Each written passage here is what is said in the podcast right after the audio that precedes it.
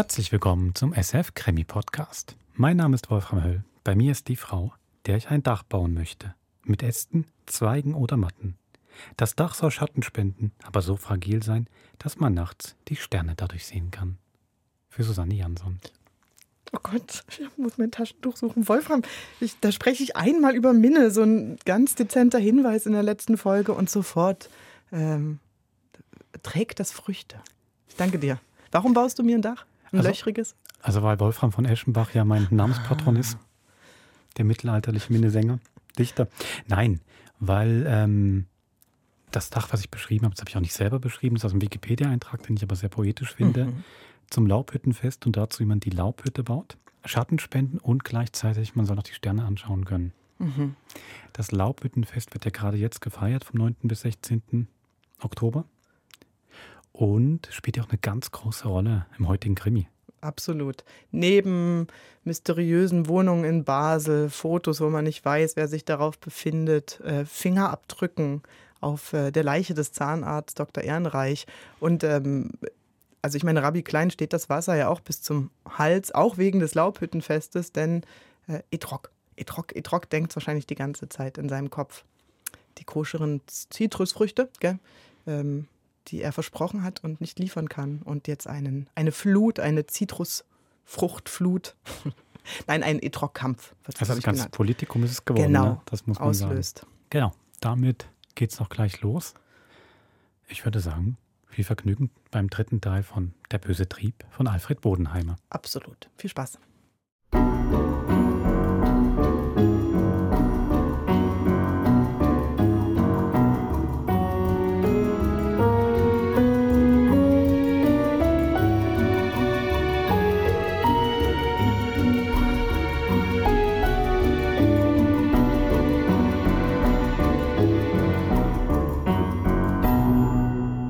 In der Nacht packte Klein plötzlich die Angst. Der Konflikt mit den Ertrogfrüchten nagte unerbittlich an ihm. Um vier Uhr hielt er es nicht mehr aus. Um Rivka nicht zu wecken, schlich er in sein Arbeitszimmer. Er gab auf YouTube High on Fidelity ein, den Kanal von Anouk und Werner Kresi. Er hatte, Klein konnte es kaum fassen, knapp vier Millionen Abonnenten. Die Filmchen, die sie produzierten, handelten von Liebe und Treue. Sie gaben vor, eine biblische Botschaft zu vermitteln, aber eigentlich wirkten sie aufreizend, wenn nicht gar pornografisch. Die Absicht war klar. Unter dem Deckmantel der ehelichen Treue lieferten Anouk und Werner frommen Christen einen Freibrief für erotischen Kitzel. Look at own hands, and you will find the hand of God. Right, I know. Absolutely, Werner. We have to trust in our hands as a sign of fidelity. Now I touch you with my hand. Yes. Please, touch me, Werner. Here, Yes, I like it. Can you feel oh. it? Can you feel the love of God? Oh, yes, what an experience. We have to trust in oh. God, and we have to trust in our hands. Yes, and I trust you, Werner, in the wonderful spirit of your mighty hands.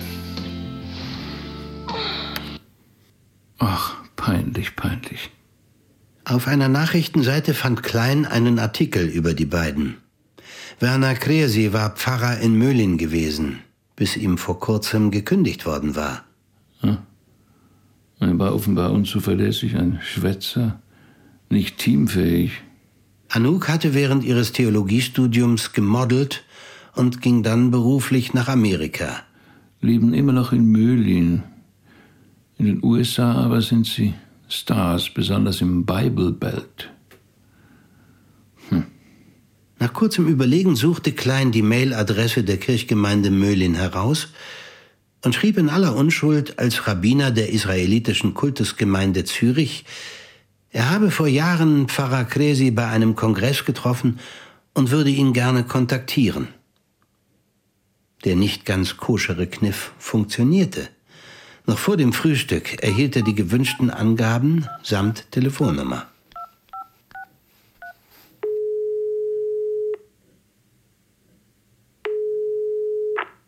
Ja, bitte? Herr Kresi, hier spricht Rabbiner Klein aus Zürich. Ah, ja. Ich war ein Bekannter von Viktor. Wir haben uns bei seiner Beerdigung kurz gesehen. Ja, ja, ja, ich weiß, wer Sie sind. Hat Ihnen Sonja meine Nummer gegeben? Nein, die Kirchgemeinde Möhlin war so freundlich. Ach so, die Kirchgemeinde. Ja, das, das wundert mich gar nicht. Aber tatsächlich wollte ich wegen Sonja mit Ihnen sprechen. Ja. Ich war gestern bei ihr und habe das Gefühl, es geht ihr nicht gut. Ja, wir waren gestern auch dort und hatten den gleichen Eindruck. Äh, Deshalb würde ich mich gerne mit Ihnen und Ihrer Frau darüber unterhalten, wie man Sonja helfen könnte. Irgendwie sind wir ja alle Seelsorger, oder nicht? Nicht. Ich käme selbstverständlich zu Ihnen. Gut. Ja, ich schau mal. Also, es ginge nur noch morgen Vormittag. Um 10? Wunderbar, Herr Krisi. Gut. Besten Dank. Ja. Ihre Adresse habe ich ja. Als nächstes ließ sich Klein mit dem Präsidenten des Europäischen Rabbinatsgerichts verbinden. Redmirski, verzeihen Sie, es hat leider gedauert. Kein Problem, Herr Gabriel. Könnten Sie eine Lösung für unser kleines Etrog-Problem finden? Nein, leider nichts zu machen. Herr Kahane ist genauso stur wie Krugmann. Schade. What a pity. Es ist im Gegenteil so, dass man offenbar versucht, mich zu erpressen. Und deshalb erwarte ich auch die Unterstützung der Europäischen Rabbinerkonferenz. Well, it's complicated, Rep Gabriel. Wieso? Was ist denn daran so kompliziert? Vor unserem Gericht wird bereits ein Verfahren gegen Sie vorbereitet. Was? Und da Sie Herrn Kahane nicht umstimmen konnten, werde ich es kaum stoppen können. Ich, ich kann doch nicht gleichzeitig Ihr Richter und Ihr Anwalt sein. Großartig. Der kleine Rabbi Klein, das ideale Bauernopfer. Wer will jetzt schon wieder? Lieber Rabbi Klein, offenbar kreuzen sich unsere Wege wieder einmal. Ich brauche Ihre Hilfe. Könnten Sie möglichst bald bei mir vorbeikommen? Grüße. Benziger Stadtpolizei. Oh, die gute Frau Kommissarin. Naja, wenn sie in meinem Leben auftaucht, wird es meistens noch komplizierter. Aber was soll's? Ans Arbeiten ist im Moment eh nicht zu denken.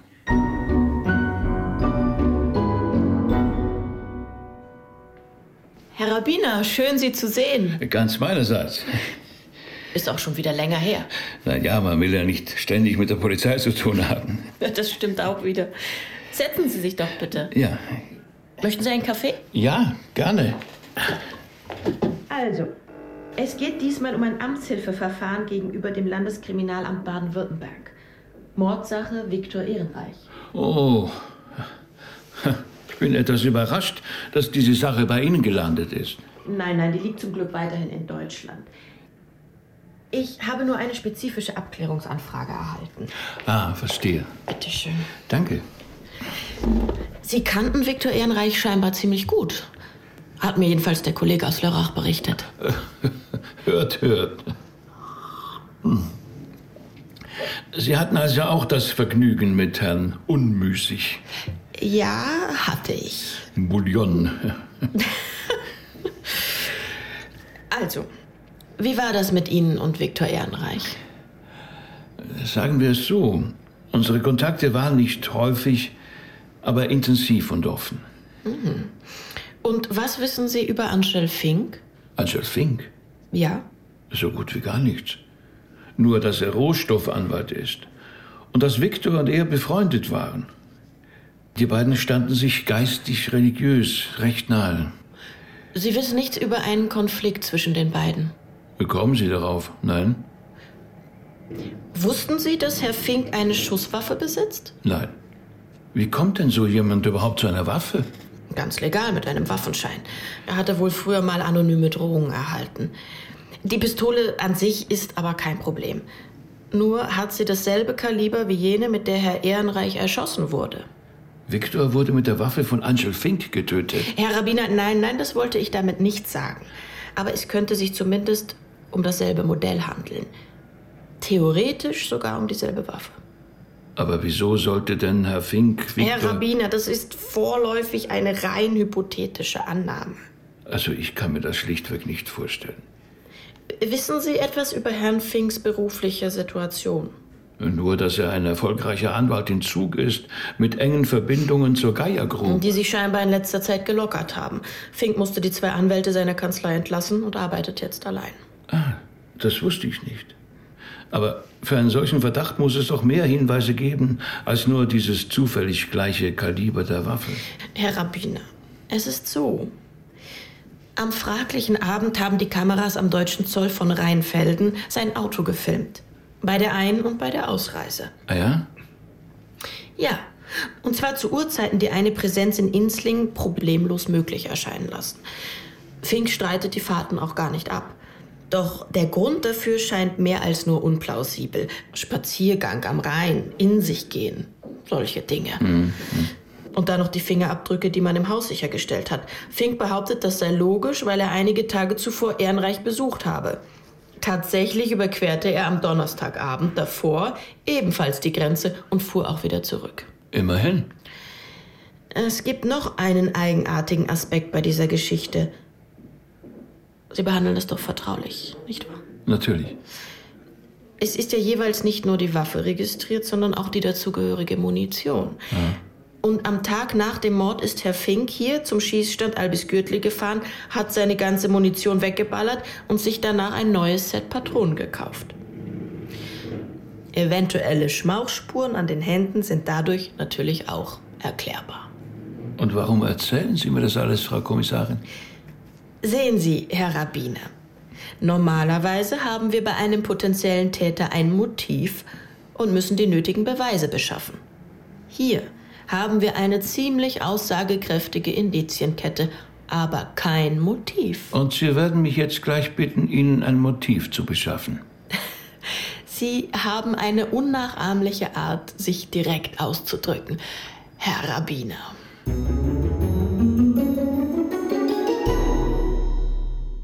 Das Haus der Kräsis stand am Ortsrand von Möhlin. Es war ziemlich geräumig, mit einem großen Vorgarten, aber sonst nicht weiter auffällig. Herr Rabbiner, schön, Sie mal bei uns zu haben. Gerne. Sonja hat ja schon viel von Ihnen erzählt. Mein Mann lässt sich leider entschuldigen, er musste kurzfristig weg. Verstehe. Ja, ich habe mir ein paar von Ihren YouTube-Beiträgen angesehen. Ach ja? Sonja hat mich darauf aufmerksam gemacht. Ah. Wir möchten so eine wichtige Message in die Welt tragen. Wir haben damit sicher schon hunderte von Ehen gerettet. Mhm. Beeindruckend. Und Sonja kennen Sie aus Studienzeiten, nicht wahr? So ist es. Und wir sind uns immer nah geblieben. Und Viktor? Wie meinen Sie das? Viktor habe ich doch erst durch Sonja kennengelernt. Äh, Ich meine, wie nah waren Sie ihm? Nun, er war der Mann meiner Freundin. Äh, Darf ich Ihnen etwas zeigen? Schauen Sie dieses Foto. Das haben doch Sie gemacht. Ich würde gerne wissen, wer Simon ist. Wie kommen Sie darauf, dass ich... Ich komme nicht darauf, ich weiß es. Und ich habe es dort gefunden, wo es aufgenommen wurde. Nämlich in der Wohnung von Nadine Ambühl am Totentanz in Basel. Oder der Wohnung von Viktor. Genauer von Ihnen beiden. Ich weiß nicht, wovon Sie reden. Frau Welterlin hat mir den Schlüssel gegeben. Und wenn Sie mir nun sagen, Sie kennen keine Frau Welterlin. Frau Welterlin. Hören Sie, Frau Kresi, es liegt mir fern, durch Enthüllungen über Ihr Privatleben das Geschäft mit frommen Amerikanern zu ruinieren. Das alles geht mich nichts an. Aber vielleicht erzählen Sie mir einfach, wer dieser Simon hier auf dem Bild ist. Simon Wanga. Der Name sagt Ihnen womöglich nichts. Aber in Lubumbashi und auch für einige Leute in Belgien und Frankreich war er eine Ikone. Wahr?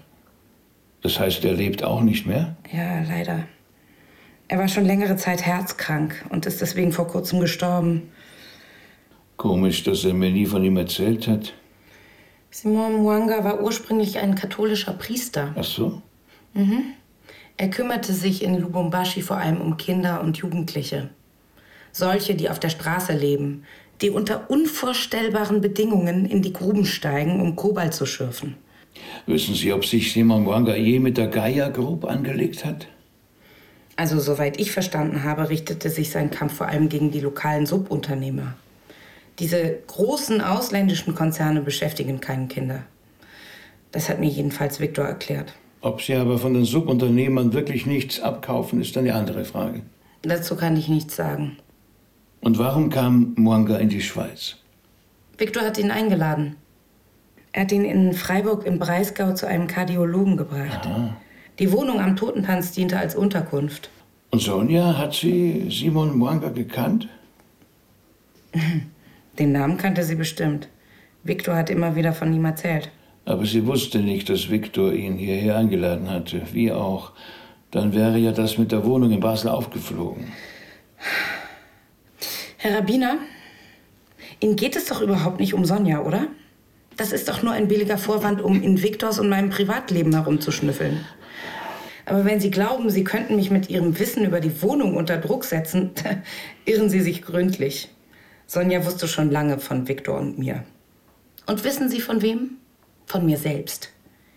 Ich habe sie um ihr Einverständnis gebeten. Sie täuschen sich, Frau Kresi. Es geht durchaus um Sonja. Für die Polizei gehört sie nämlich zum engsten Kreis der Verdächtigen.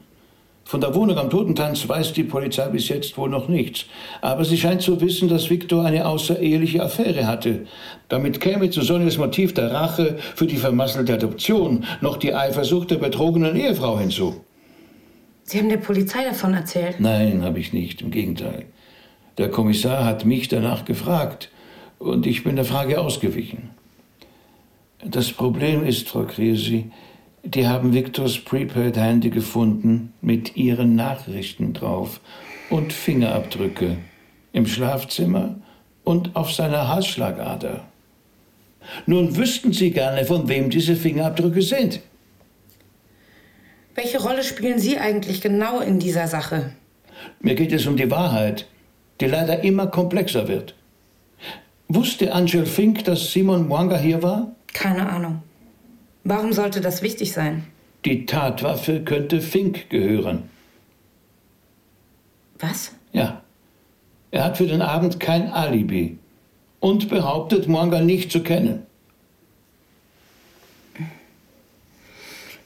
Na, Sie haben aber Ihre Hausaufgaben gemacht.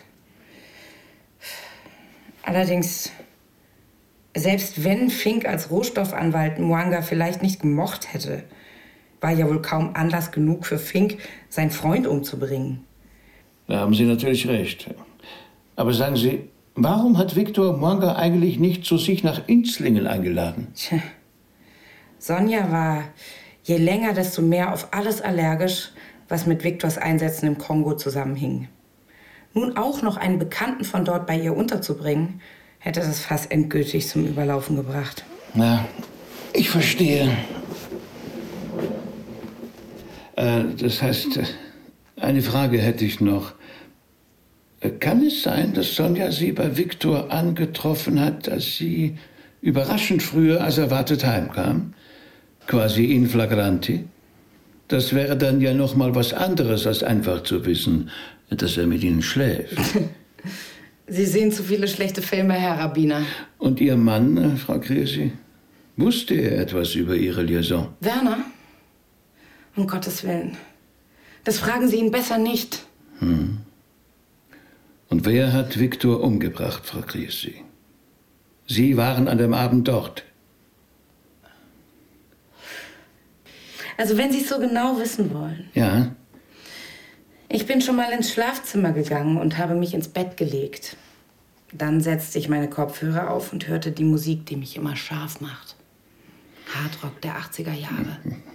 Das ganz wüste Zeug, volle Pulle. Nicht mal Schüsse hört man da.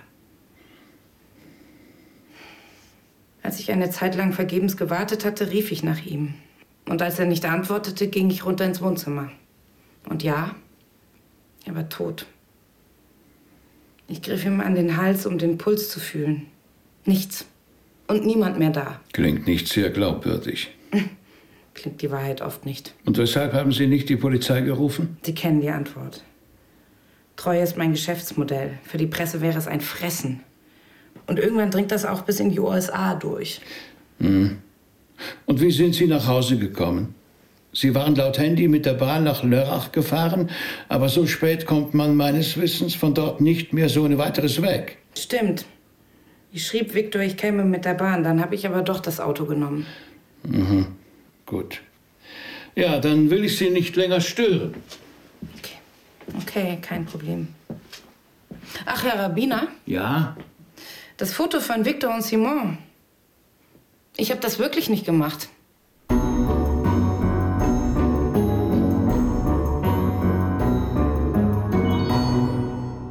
Bevor Klein ins Auto stieg, sah er auf seinem Handy, dass ihm Tobias Salomon von der Kultusgemeinde eine Nachricht geschickt hatte. Bitte dringend um Rückruf. Was ist denn jetzt schon wieder?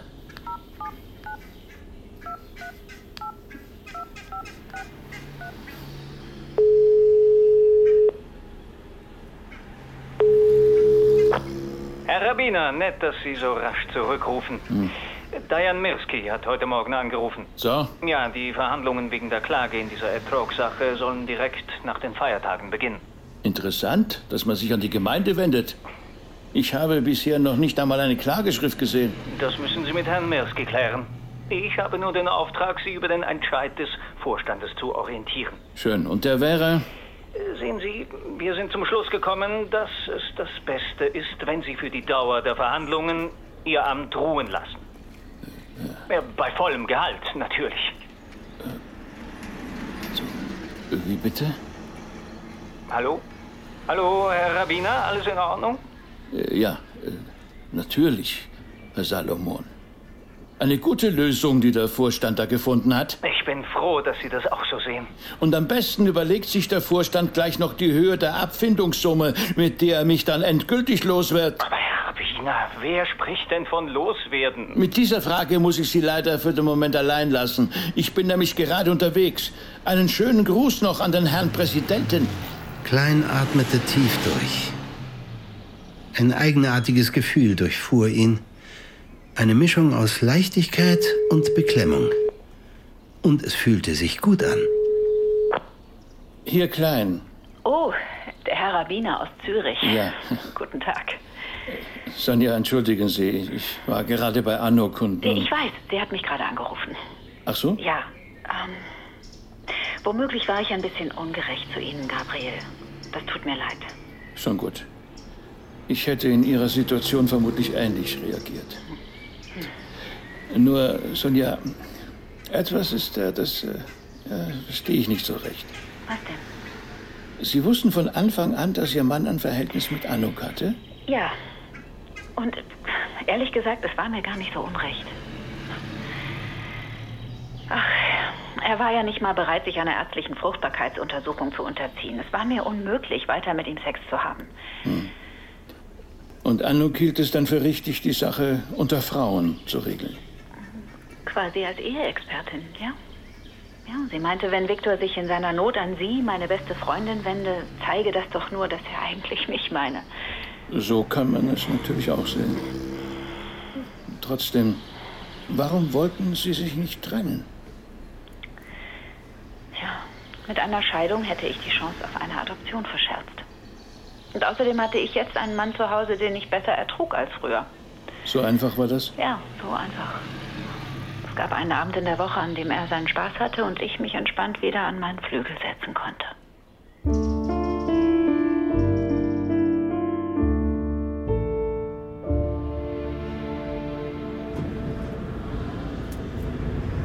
Gabriel, bist du denn von allen guten Geistern verlassen? Rivka, wieso? Was ist denn los? Soeben hat mich der Präsident persönlich angerufen.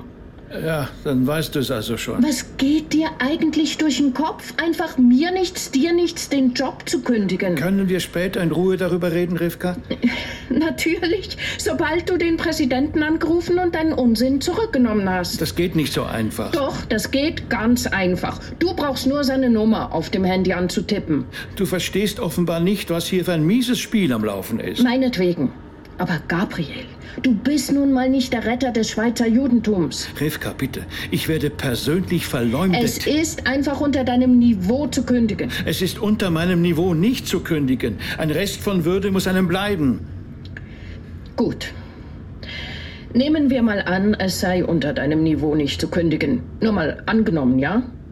Wie genau stellst du dir deine weitere berufliche Zukunft vor? Rivka, Liebes, wir machen was ganz Neues. Aha. Ja, erinnerst du dich, wir wollten doch zum Beispiel mal in Jerusalem ein Schweizer Restaurant eröffnen. Ja, das waren Traumtänzereien. Da waren wir halb so alt wie jetzt. Äh, Es ist nie zu spät. Gabriel, bitte. Weißt du, dass Kafka auch mal davon geträumt hat, mit seiner Geliebten im Heiligen Land ein Café zu eröffnen. Dein Plan ist ungefähr genauso realistisch. Ja, es gäbe auch noch andere Möglichkeiten. Ja, genau eine. Du rufst den Präsidenten an und nimmst deine Kündigung zurück. Es war gar keine Kündigung. Äh, Nicht direkt. Ich glaube, das sieht er anders. Was soll das, Rivka? Warum bist du so sarkastisch? Ich bin nicht sarkastisch, Gabriel. Ich bin verzweifelt. Du hast dich da auf etwas eingelassen, dem du in keinster Weise gewachsen bist. Ich versuche nur zu retten, was zu retten ist. Rivka, nochmals. Ich habe mich auf gar nichts eingelassen. Aber wir reden besser in Ruhe darüber, wenn ich zu Hause bin.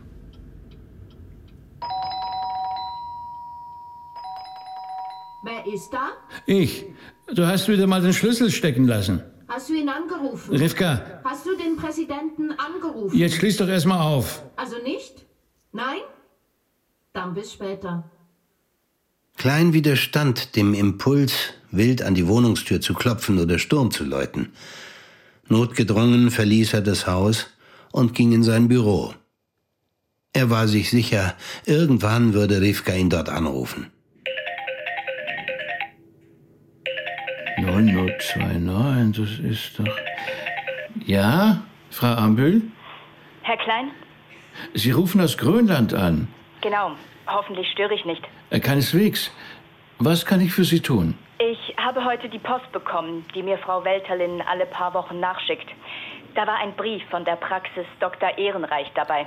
Ah ja. Darin steht, dass die Praxis aufgrund des unerwarteten tragischen Todes von Herrn Ehrenreich geschlossen wird. Ist ja eine fürchterliche Sache. Ja, Sie haben mir doch gesagt, er sei verreist. Dabei, Es tut mir leid, Frau Ambühl, dass ich Ihnen nicht die Wahrheit gesagt habe. Ich war in einer unmöglichen Situation. Frau Welterlin stand ja direkt neben mir und Sie, ich, ja, ich wusste ja nicht, wie Sie es so allein in dieser eisigen Einöde aufnehmen würden, zumal er ja auf so grausame Weise gestorben ist. hä? Im Brief steht tragisch. Herr Dr. Ehrenreich ist erschossen worden in seinem Haus in Inslingen. Also doch. Was meinen Sie mit also doch? Nun, er sagte mir, er befürchte, man könne hinter ihm her sein. Er hat zwar dabei gelacht, aber eben. Und dann hat er mir den USB-Stick gegeben. Eine Sicherheitskopie, wie er sagte. Ach ja? Wahrscheinlich haben Sie ja das Original in der Wohnung gefunden. Nein, ich habe dort nichts gefunden.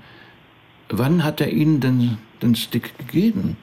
Ich musste im Sommer für ein paar Tage in die Schweiz. Ich hatte ihn gefragt, ob die Wohnung zufällig frei sei, da er sie ja nur am Schabbat nutzen wollte. Aber dummerweise hatte er genau zu der Zeit einen Gast dort untergebracht. Ich kam dann bei Freunden unter. Er lud mich aber zu einem Café in die Wohnung ein, damit ich seinen Besuch kennenlernte. Es war ein Bekannter von ihm aus dem Kongo. Simon heißt er. Ja, ich weiß, ich habe das Foto gefunden. Ah, natürlich, an der Pinnwand. Das habe ich gemacht.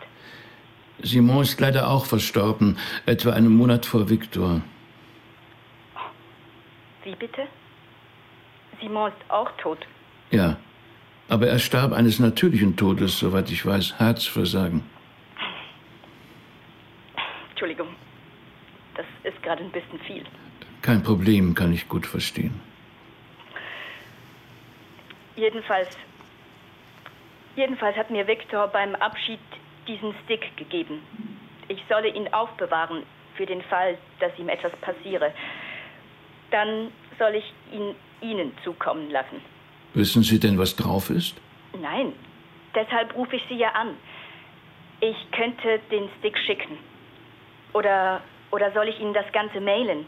Wie Sie möchten. Wobei, glauben Sie, es gibt da tatsächlich einen Zusammenhang mit seiner Ermordung? Ehrlich gesagt, ich habe keine Ahnung. Oh, ich bin beim Verschicken von Daten immer etwas vorsichtig. Vielleicht sogar paranoid. Ach, was soll's. Ich mail Ihnen das jetzt. Danke, Frau Ambül. Wenige Minuten später stand der brisante Inhalt zum Herunterladen bereit. Es war eine Tondatei. Als Klein sie öffnete, hörte er Viktors Stimme. Simon Wanga hat mir diese Aufzeichnung übergeben. Es handelt sich um ein Verhör durch Oberstleutnant Fabrice Kawame, Chef des kongolesischen Geheimdienstes in Lubumbashi, das ich ins Deutsche übersetzen ließ und hier übersprochen habe. Am 1. Februar dieses Jahres wurde Simon zu diesem Verhör vorgeladen. Nachdem einige Tage zuvor in der belgischen Presse von ihm ein Artikel über die Lebensbedingungen der Kinder von Lubumbashi und des ganzen südöstlichen Kongo erschienen war. Es ging darin einerseits um die lebensgefährliche und gesundheitsschädigende Arbeit der Kinder in den Kobaltminen, andererseits um den fehlenden Zugang zu sauberem Trinkwasser. Simon konnte das Mini-Aufnahmegerät, das ich ihm mal mitgebracht hatte, am Körper versteckt fixieren und so das Folgende aufnehmen. Una makusudi sana. Mbona umeandika habari ya kuchafua taifa lako? Habari ya uongo. Sioni kosa kuandika ukweli wenyewe. Uongo mtupu.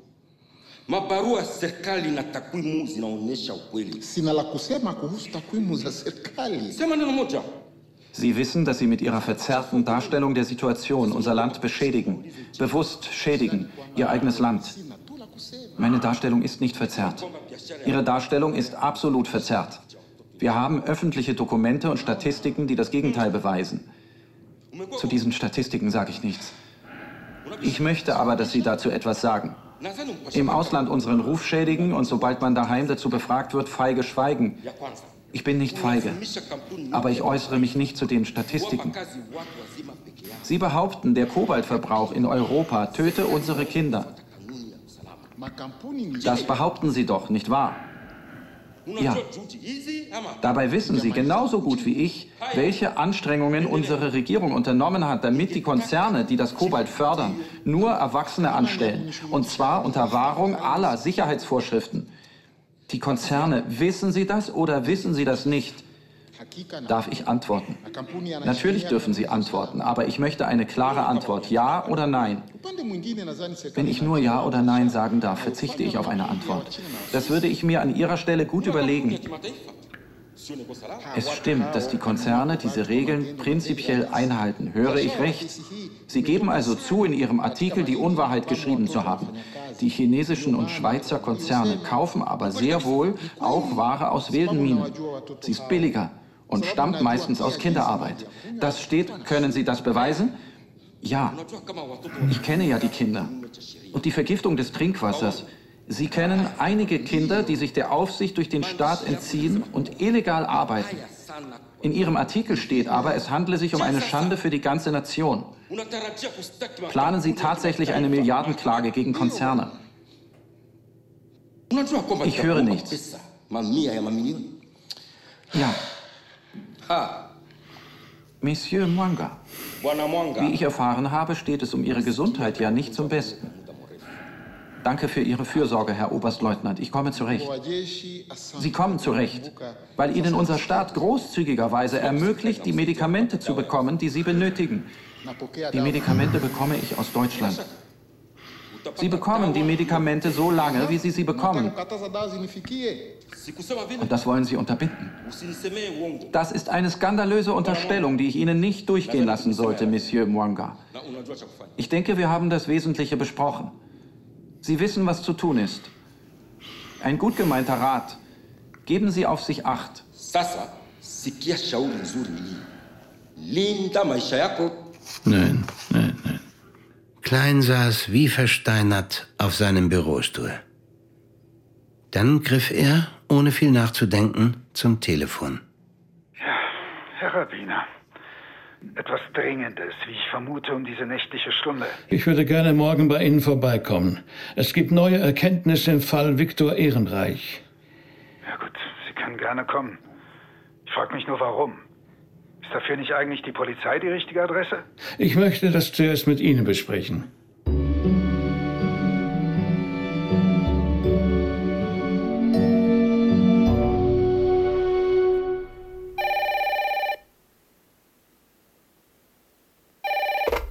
Rivka, endlich rufst du an. Sag mal, Gabriel, warum nimmst du eigentlich die Anrufe von Sven Kahane nicht entgegen?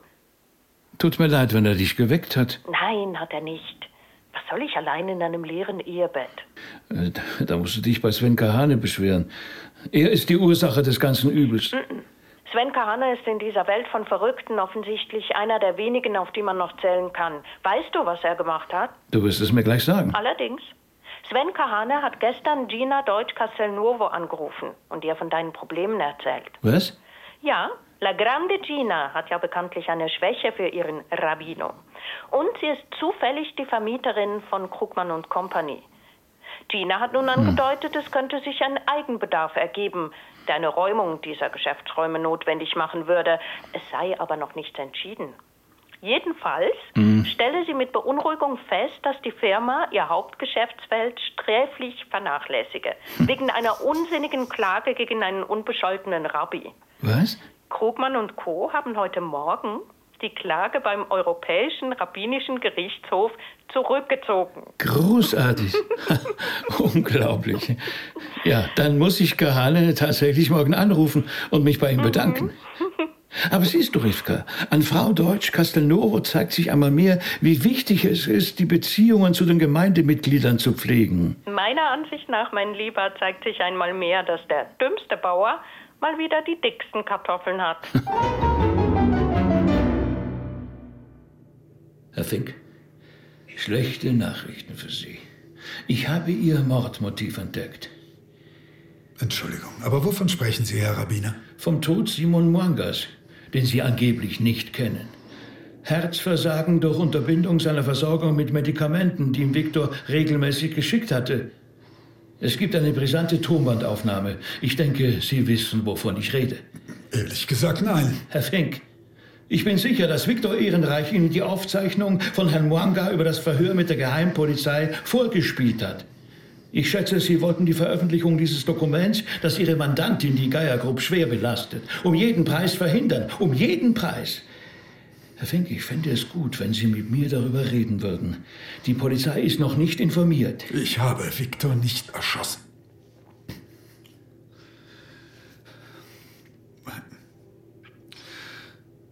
Meine Situation hat sich in der letzten Zeit sehr verschlechtert.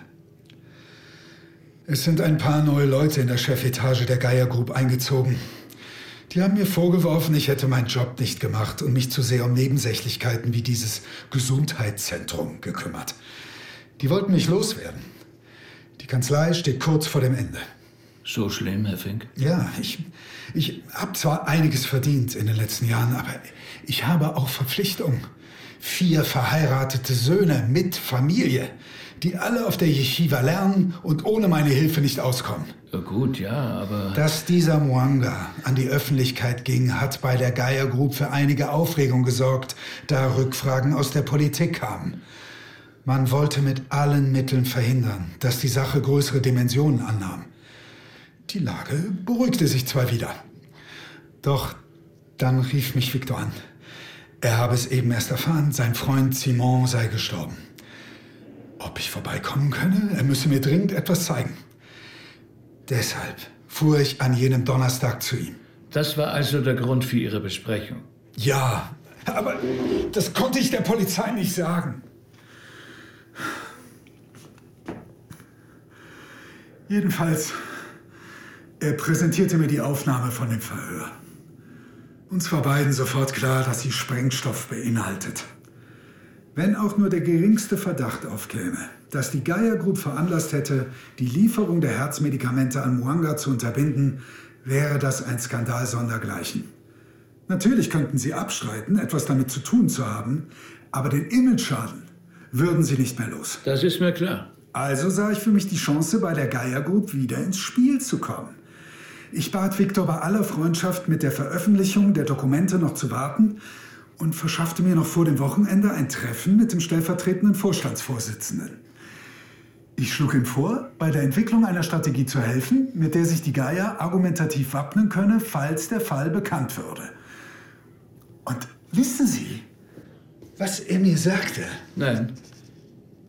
Fink, wenn Sie dafür sorgen, dass dieses Dokument nie an die Öffentlichkeit kommt, sind Sie unser Mann für die Zukunft. Wenn nicht, ist es endgültig gelaufen für Sie. Und dann haben Sie beschlossen, Ihren Freund Viktor zu töten. Nein, Herr Rabbiner, nein, um Himmels willen. Ich rief Viktor am Freitag, kurz vor Schabbat an und sagte ihm, ich würde am Sonntag vorbeikommen, um nochmals mit ihm zu reden. Er versprach mir bis dahin nichts zu unternehmen. Aber Sie hatten Ihre Pistole dabei, als Sie am Sonntag hinfuhren. Ja, als Ultima Ratio, um ihm zu drohen. Aus dieser Pistole wurde geschossen, einmal in den Flügel und einmal in Viktors Brust. Aber das waren ja nicht Sie. Ich habe Viktor nicht erschossen. Herr Fink, lassen wir die Spielchen. Stellen Sie sich. Ich begleite Sie zur Polizei, wenn Sie das wünschen. Ich, ich sag's noch einmal. Ich war das nicht. Ich versuchte ihn mit allen Mitteln von einer Veröffentlichung abzubringen, aber es war hoffnungslos. Er schrie mich an, Simon Mwanga sei sein Freund gewesen.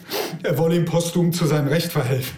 Als ich ihm sagte, es gehe dabei auch um meine Existenz, verhöhnte er mich. Ja, du verkaufst wohl, wenn nötig, auch noch deine Großmutter an die Geiergrub. Erst da, in meiner Verzweiflung und Wut, zog ich die Pistole heraus und sagte, ich sei zum Äußersten bereit. Um ihn zu beeindrucken, schoss ich in den Konzertflügel. Ein Schuss, das war's. Das war's? Ja, das war's. Dann legte ich die Pistole auf den Tisch. Wussten Sie, dass noch jemand im Haus war? Zuerst nicht. Aber nach dem Schuss erschien auf der Treppe oben eine schreiende Frau im Negligé. Anouk Kriesi. Ja. Aber zu diesem Zeitpunkt kannte ich sie noch nicht. Es war eine groteske Situation. Wir standen alle drei da, wie ertappte Diebe. Und dann, was geschah dann? Dann, ja, dann, dann kam noch jemand. Sonja. Sonja? Ja. Sonja hat ihren Mann. Ja. Sie war in einem ganz eigenartigen Zustand. Irgendwie high. Wahrscheinlich hatte sie einiges an Psychopharmaka-Intus. Sie stand einfach da und sagte, Anouk? Bei uns zu Hause? Das war nicht abgemacht. Und Viktor? Der zitterte und sagte, Sonja, es tut mir leid, ich kann nicht mehr mit dir zusammenleben, ich werde dich verlassen. Das klingt mir fast zu melodramatisch. Es war melodramatisch und es wäre auch melodramatisch geblieben, wenn Sonjas Blick nicht auf diese Waffe gefallen wäre. Die auf dem Tisch lag. Ja, und ich war zu weit weg, um sie an mich zu nehmen. Und dann hat sie ihn erschossen. Ja. Sie ist auf ihn zugegangen, blieb dann vor ihm stehen und sagte, nein, wir werden nicht mehr zusammenleben. Du wirst nämlich gehen, samt deinem bösen Trieb. Und dann drückte sie ab. Und er war sofort tot? Anouk stürzte zu ihm hin, fast an seinen Hals. Ihr Blick ließ keinen Zweifel. Fürchtete Anouk nicht, ebenfalls erschossen zu werden? Sonja legte die Pistole in aller Ruhe wieder auf den Tisch, lief zur Tür, kehrte sich dann nochmals um und sagte, es ist sicher uns allen gedient, wenn die Ermittlungen in dieser Sache nicht zu weit gedeihen. Hm.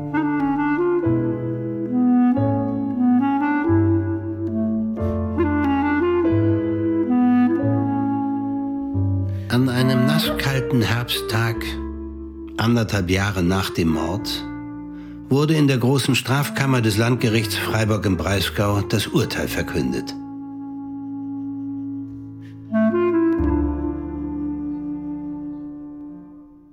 Klein und Rivka saßen als Zuschauer im vollbesetzten Saal. Das Urteil lautete auf Totschlag im Affekt, dies aufgrund eindeutiger Indizien und der Aussage der Zeugin der Staatsanwaltschaft, Anno Cresi. Der Angeklagte Angel Fink habe seinen Bekannten Viktor Ehrenreich in voller Absicht erschossen um diesen an der Veröffentlichung eines Dokuments zu hindern, das seine Mandatsgeberin belastet und ihn damit endgültig in den beruflichen Ruin getrieben hätte. Von einer Verurteilung wegen Mord sehe das Gericht hingegen ab, da der Angeklagte das Opfer nicht mit eindeutiger Tötungsabsicht aufgesucht hätte und aus seiner Sicht die Tat als Ultima Ratio zu betrachten wäre. Die Verkündung des Strafmaßes erfolge zu einem späteren Zeitpunkt, der Angeklagte bleibe in Haft. Damit war die Verhandlung geschlossen. Gabriel, ja. du bist ganz bleich. Fühlst du dich nicht gut? Es geht schon. Ich bin nur einmal mehr geschockt, wie sehr ich mich geirrt habe, als ich Fink seine Version der Geschichte abnahm. Na siehst du, auch der begnadete Ermittler Gabriel Klein kann sich zuweilen irren. Hm. Du dachtest damals, Sonja käme ins Gefängnis. Und nun sind wir unterwegs zur Beschneidung ihres Sohnes. Schon bald nach Viktors Tod hatte Sonja das Haus in Inslingen verkauft und war nach Frankfurt gezogen. Nach einigen Monaten hatte sie dort einen Angestellten der jüdischen Kultusgemeinde geheiratet. Und eine Woche vor der Urteilsverkündung hatte Klein von diesem einen Anruf erhalten. Sonja habe einen gesunden Jungen geboren. Und sie würden Rabbi Klein herzlich bitten, das ehrenvolle Amt des Sandak, der das Kind während der Beschneidung auf dem Schoß hielt, zu übernehmen. So war der Aufenthalt der Kleins bei der Verhandlung in Freiburg nur ein Zwischenhalt auf der Reise nach Frankfurt. Sie trafen dort eine völlig verwandelte Sonja an, erschöpft zwar, aber irgendwie von einem inneren Licht erfüllt. Nach der Zeremonie und einem kleinen Festmahl wiegte sie ihr Kind in den Armen, das selig eingeschlafen war. Die weißen Handschuhe waren verschwunden. Vielen Dank, Rabbiner Klein. Es ist wunderbar, dass Sie und Ihre Frau da waren. Gern geschehen. Was ich, wenn Sie erlauben, doch noch gerne wissen würde. Na? Wodurch habe ich mir eigentlich die Ehre verdient, hier Sonntag sein zu dürfen?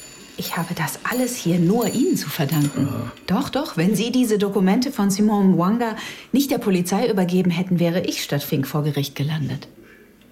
Dieser Kommissar Unmüßig hatte es ja ganz klar auf mich abgesehen. Das glaube ich nicht. Oh. Seit sich der Verdacht erhärtete, dass Fink der Besitzer der Tatwaffe sein könnte, fokussierten sich die polizeilichen Untersuchungen ja auf ihn. Am Ende fügte sich alles zusammen und jetzt ist er folgerichtig verurteilt worden. Ja. Nach dem Prozess lässt sich das leicht sagen. Aber es hätte auch ganz anders kommen können. Vielleicht, ja. Entscheidend ist ja, dass Sie damals gar nicht dort waren. Die Zeugenaussage von Anouk Kresi hat dies ja klar belegt. Ach, Anouk, die Gute. Mhm. Der beste Mensch der Welt. Jedenfalls, wenn es ums Manipulieren geht. Ah ja? Ja. Jahrelang hat sie ihren Fans auf YouTube weismachen können, unsterblich in ihren jähzornigen Kerl von Mann verliebt zu sein. Und mir hat sie ernsthaft verkauft, es sei zu unser allerbestem, wenn sie eine Beziehung mit Viktor anfange. Also ja, ja. Anouk versteht ihr Geschäft. Sonja, muss ich das als Geständnis verstehen?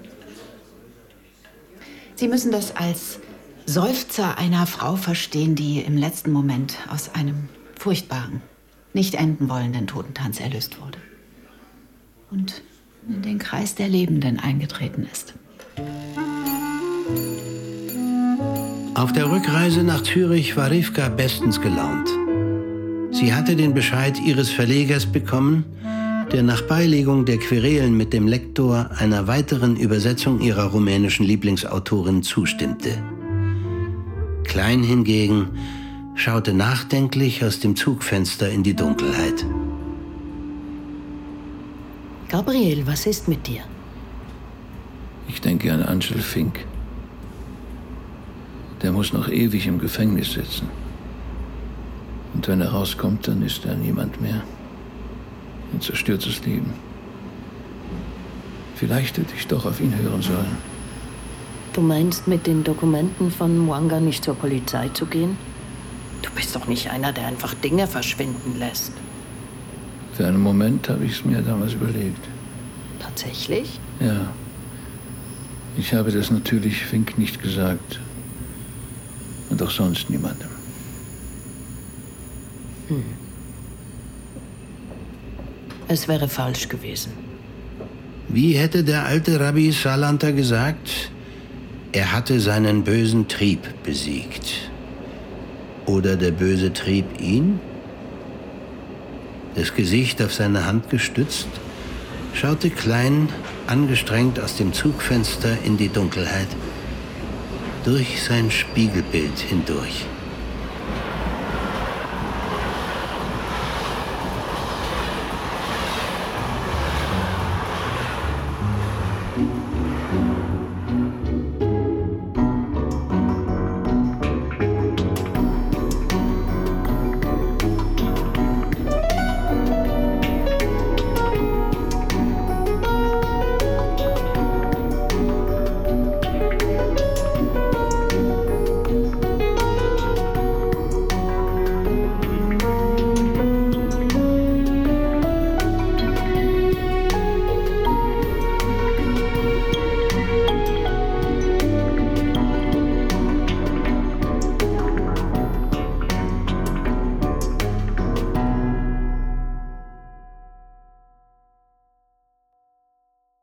Das war der Abschluss vom bösen Trieb von Alfred Bodenheimer.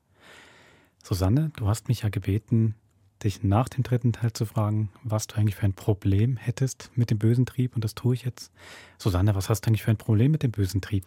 Falsch betont, ich habe nur ein Problem mit dem bösen Trieb und zwar ist Falsch das die. betont, also.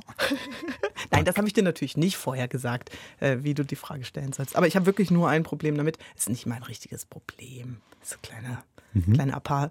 Ähm, mit der Figur der Sonja und gar nicht mit der Figur, sondern mit der Sprecherin Valerie Nierhaus, weil hast du als Kind verbotene Liebe geschaut? Als junger Mann? Nie. Ich schon. Als junge Frau bin damit quasi ähm, groß geworden und sie spielt dort eine der Hauptrollen als junge Frau. Mhm. Und das hat mich halt jetzt ihr zuzuhören. Natürlich spielt sie eine andere äh, Frau, eine andere Figur, was ganz anderes, aber trotzdem ist die Stimme halt für mich immer gekoppelt äh, mit halb sechs Vorabendprogramm. Und dann hat sie mich immer wieder dort auf ihr Schloss geholt, wo sie halt da gelebt hat. War das. AD, ZDF? Das war ARD, das war eine äh, der ersten Vorabendserien Soaps. Soaps. Genau. So die Antwort auf gute Zeiten, schlechte Zeiten. Richtig, Marienhof und ähm, verbotene Liebe, Geschwisterliebe. Wirklich? Ja, aber dann später auch in allen Varianten und Formen. Oder nein, eben verbotene Geschwisterliebe und dann keine Geschwisterliebe, weil ARD-Vorabend.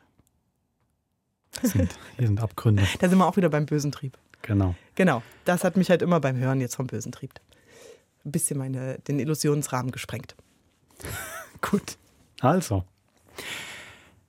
Mein Erwartungsrahmen wurde gesprengt in diesem Hörspiel. Erklären Sie. In mehreren Varianten. Ich habe wirklich gedacht, ähm, die Sonja war es nicht. Ganz, ganz lang. Und ich muss wirklich sagen, weil von Anfang an so klar äh, signalisiert wurde, die muss es sein. Also so sehr, dass sogar die Polizei in Mhm. Lörrach, also, oder wer auch immer dann, dass sogar die Polizei, die ja meistens im Hörspiel, wenn der Hauptermittler kein Polizist ist, nicht die klügsten sind, dass selbst die Polizei dann auf die richtige Fährte kommt. Wo wie klar ist, die ähm, mit dem Vietnam sicherlich noch bevor es ausgesprochen wird, die war bestimmt schon davor wieder zurück. Dachte ich, das ist so offensichtlich, die kann es nicht gewesen sein. Mhm. Ich habe gedacht, es sei vielleicht der Werner, dass der dann seiner Anouk auf die Schliche kommt, Mhm. das Eifersucht Okay. schießt. Echt, ja? Habe ich gedacht, ja, ja. Also gerade auch, weil der ähm, Hinweis kam, dass sie mit dem Auto gefahren ist, dachte ich irgendwie, er fährt hin, sieht dann schon das Auto an der Einfahrt, oh, Anouk, und wollte eigentlich den anderen mit- vielleicht sogar ähm, treffen, mit ihm irgendwas ausmachen. Ähm, natürlich dann den Anwalt, war auch Ja. noch eine Fährte. Aber Sonja habe ich gedacht, das ist zu. Die Fährte ist so stark gelegt, das muss eine falsche Fährte sein. Mhm. Und ich finde, damit war es auch schon wieder eine falsche Fährte, weil die falsche Fährte die richtige war. Hat funktioniert. Hat also bei mir jetzt funktioniert. Ich war überrascht. Also ich bin auch immer wieder erstaunt, weil du hast ja jetzt quasi fast alle Verdächtigen benannt, die man in Frage Mhm. Ziehen könnte, weil es kommt niemand in den letzten fünf Minuten der Geschichte von Mhm. extern dazu Mhm. und der war dann der Täter oder die Täterin.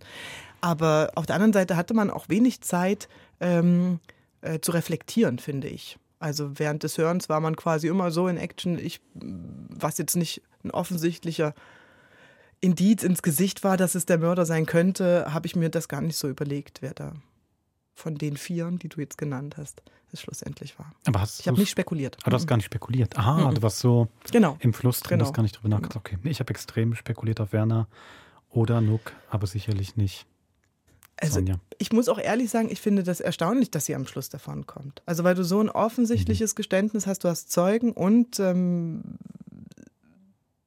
keiner wendet sich gegen sie. Ja, auch interessant, wenn man fragt sich, also hat der Anwalt sich nicht stärker gewehrt, hätte Mhm. er sagen können, sie war es vor Mhm. Gericht, ähm, weil er dachte, er hat eh keine Chance gegen die Zeugenaussage von Sonja und von Anouk. Ja. Eine Möglichkeit. Hat er noch ein schlechtes Gewissen, weil er trotzdem denkt, ein Stück weit ist auch schuld am Tod, weil er hat die Polizei. Er hat die Waffe gebracht, Waffe ja. überhaupt erst hingebracht. Ähm, bleibt durchaus offen. Ich fand da noch so eine, eine Sache interessant an der ganzen Geschichte, dass ähm, eben genau dieses Thema der Gerichtbarkeit sich so durchzieht.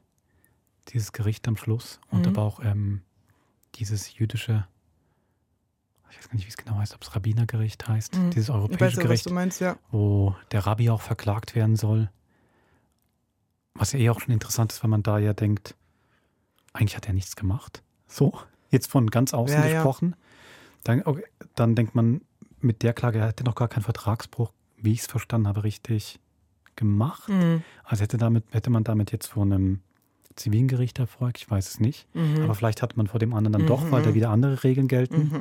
Und gleichzeitig am Schluss gibt es ja eine Art von, ist es jetzt Gerechtigkeit? Ich weiß es gar nicht. Aber der Rabbi hat ja nicht eingeschritten, also scheint ja da nochmal eine andere Gerechtigkeit Ja. in dem Moment. Er hätte es ja auch, ah, gleichzeitig hätte er es auch unterschlagen können. Also ist ja auch in dieser ganzen Schlussdiskussion sehr interessant, dass es noch darum geht, er hätte ja auch die Beweismittel nicht geben müssen.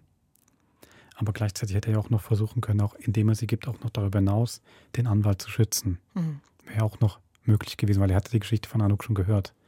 Also auch da, auch in dem Tun und Nicht-Tun nimmt er auch wieder Einfluss. Interessant. Ja, also über das Thema Gerichtsbarkeit könnte man wirklich noch lange. Ist sehr fragil, wenn man so genau hinschaut, wie du das jetzt gerade auseinandergefügt hast. Also wie es jetzt hier konstruiert, also ich finde es wirklich sehr spannend, wie es hier konstruiert ist von Alfred, Alfred Bodenheimer. Ja. Also nicht nur auf der einen Seite hast du den Rabbi Klein, der ja wirklich als Sündenbock vorgeführt, aber einer Verurteilung droht. Und auf der anderen Seite hast du einen gültigen Rechtsspruch der Demokratie und aber der Täter ist gar nicht verurteilt. Die Täterin. Mhm. Es halt nach. Auf jeden Fall, weißt du, was bei mir auch nachhalt ist? Mhm. Und dann doch nochmal, wir haben schon beim letzten Teil drüber gesprochen, der böse Trieb. Halt bei dir nach. Ja, also Ja. weil jetzt ja dann nochmal ähm, die Sonja dann so sagt, ich glaube, sie hat doch gesagt, in dem Moment, wo sie schießt, Mhm. du bist dem bösen Trieb nachgegangen. Mhm. Deswegen bringe ich dich jetzt Mhm. um. Und das ist ja eigentlich genau der Moment, wo sie selber dem bösen Trieb nachgeht, würde ich mal sagen. Mhm. Wo sie davor ja doch sehr, klar, sie versucht es mit der Adoption, aber ansonsten ist ja sehr ins Schicksal einfach reinfügen. Finde ich in dieser Ehe, wo sie sehr unglücklich ist. Sie hat sich wahnsinnig eingesperrt. Oh, also, also- angefangen von den Handschuhen Alles, über die genau. nicht, äh, nicht die Scheidung wollen und so, ja. Und das Interessante ist, in dem Moment, wo sie selber dem bösen Trieb folgt, wirft sie dem anderen vor, ich muss dich umbringen, weil du dem bösen Trieb Mhm. gefolgt bist. Mhm. Finde ich super konstruiert. Also hat wie nochmal eine Wendung mehr. Mhm. Und auch beim Rabbi hatten wir auch schon gesprochen, also der, würde ich sagen, weiß jetzt nicht, ob Neugier gleich ist oder Selbstüberschätzung oder große Hilfsbereitschaft. Man kann es ja Mhm. verschieden sehen, seine, sein Handlungsmotor da. Wie weit das jetzt weg ist von dem bösen Trieb, müsste man eigentlich den Herrn Bodenheimer auch nochmal fragen, über dem der Rabbi dem selber auch folgt. Und es hat ja auch sehr ambivalente Ergebnisse. Wolfram, kann ich dein Gedächtnis auch nochmal anzapfen, nur weil mir das jetzt gerade einfällt? Ist in den anderen Fällen äh, Rabbi Kleins Sohn vorgekommen? Kannst dich auch nicht erinnern, oder? Hm. Für mich war das so, also der Ausbruch von Rivka, den sie hatte, ähm, da sowohl, dass sie als Übersetzerin arbeitet, als auch, dass sie ein Kind, eins oder zwei. Das ist mir ein bisschen untergegangen. Mhm. Das kann natürlich auch sein, den Hörspielbearbeitungen. Ne? Wahrscheinlich, ne? Aber Das muss man immer Entscheidungen treffen, wo man kürzt. Oder das ist mal für euch, äh, genau, wenn ihr euch erinnert, ob Mhm. in Keins Opfer oder im Tal der Gebeine oder ihr sollt den Fremden lieben, Ra ähm, Rabbi Kleins Kinder vorkommen. Dann schreibt uns doch an. krimiert.sf.ch. Genau, das ist nochmal ganz explizit für dich gewesen, Tina. Du hast uns gemailt. Ähm, auf Umwegen ist das zu uns gekommen. Aber wir haben es bekommen und zwar möchte ich gerne zitieren aus Tinas Mail. Ich finde die Rabbi Klein Krimi-Hörspiele wunderbar. auch nach der Lektüre immer noch mal spannend zu hören. Das ist schön. Sie hat vorher die Bücher gelesen. Und das Gespräch mit Alfred Bodenheimer war sehr erhellend. Er kommt genauso sympathisch, klug und differenziert rüber wie seine Figur. Mit einer größeren Portion Bescheidenheit? Fragezeichen. Vielen Dank für die vielen spannenden und unterhaltenden Krimistunden und eure bereichernden Gespräche davor und danach. Die machen den großen Unterschied aus. Danke, Tina. Vielen Dank. Das macht Spaß zu hören. Hören? Stichwort, Wolfram? Stichwort hören. What's the murder next week? Ähm, wieder der Auftakt zu einem Dreiteiler. Yes. Aber vielleicht das nur als Hint. Wir gehen in die graue Vorgeschichte der Schweizer Kriminalgeschichte. Mhm. Aber versteht grau nicht falsch. Also es ist einfach nur schon lange, lange her. Also, ich würde sagen, wir hören uns nächste Woche wieder. Bis Mhm. zum nächsten Mord. Macht's gut.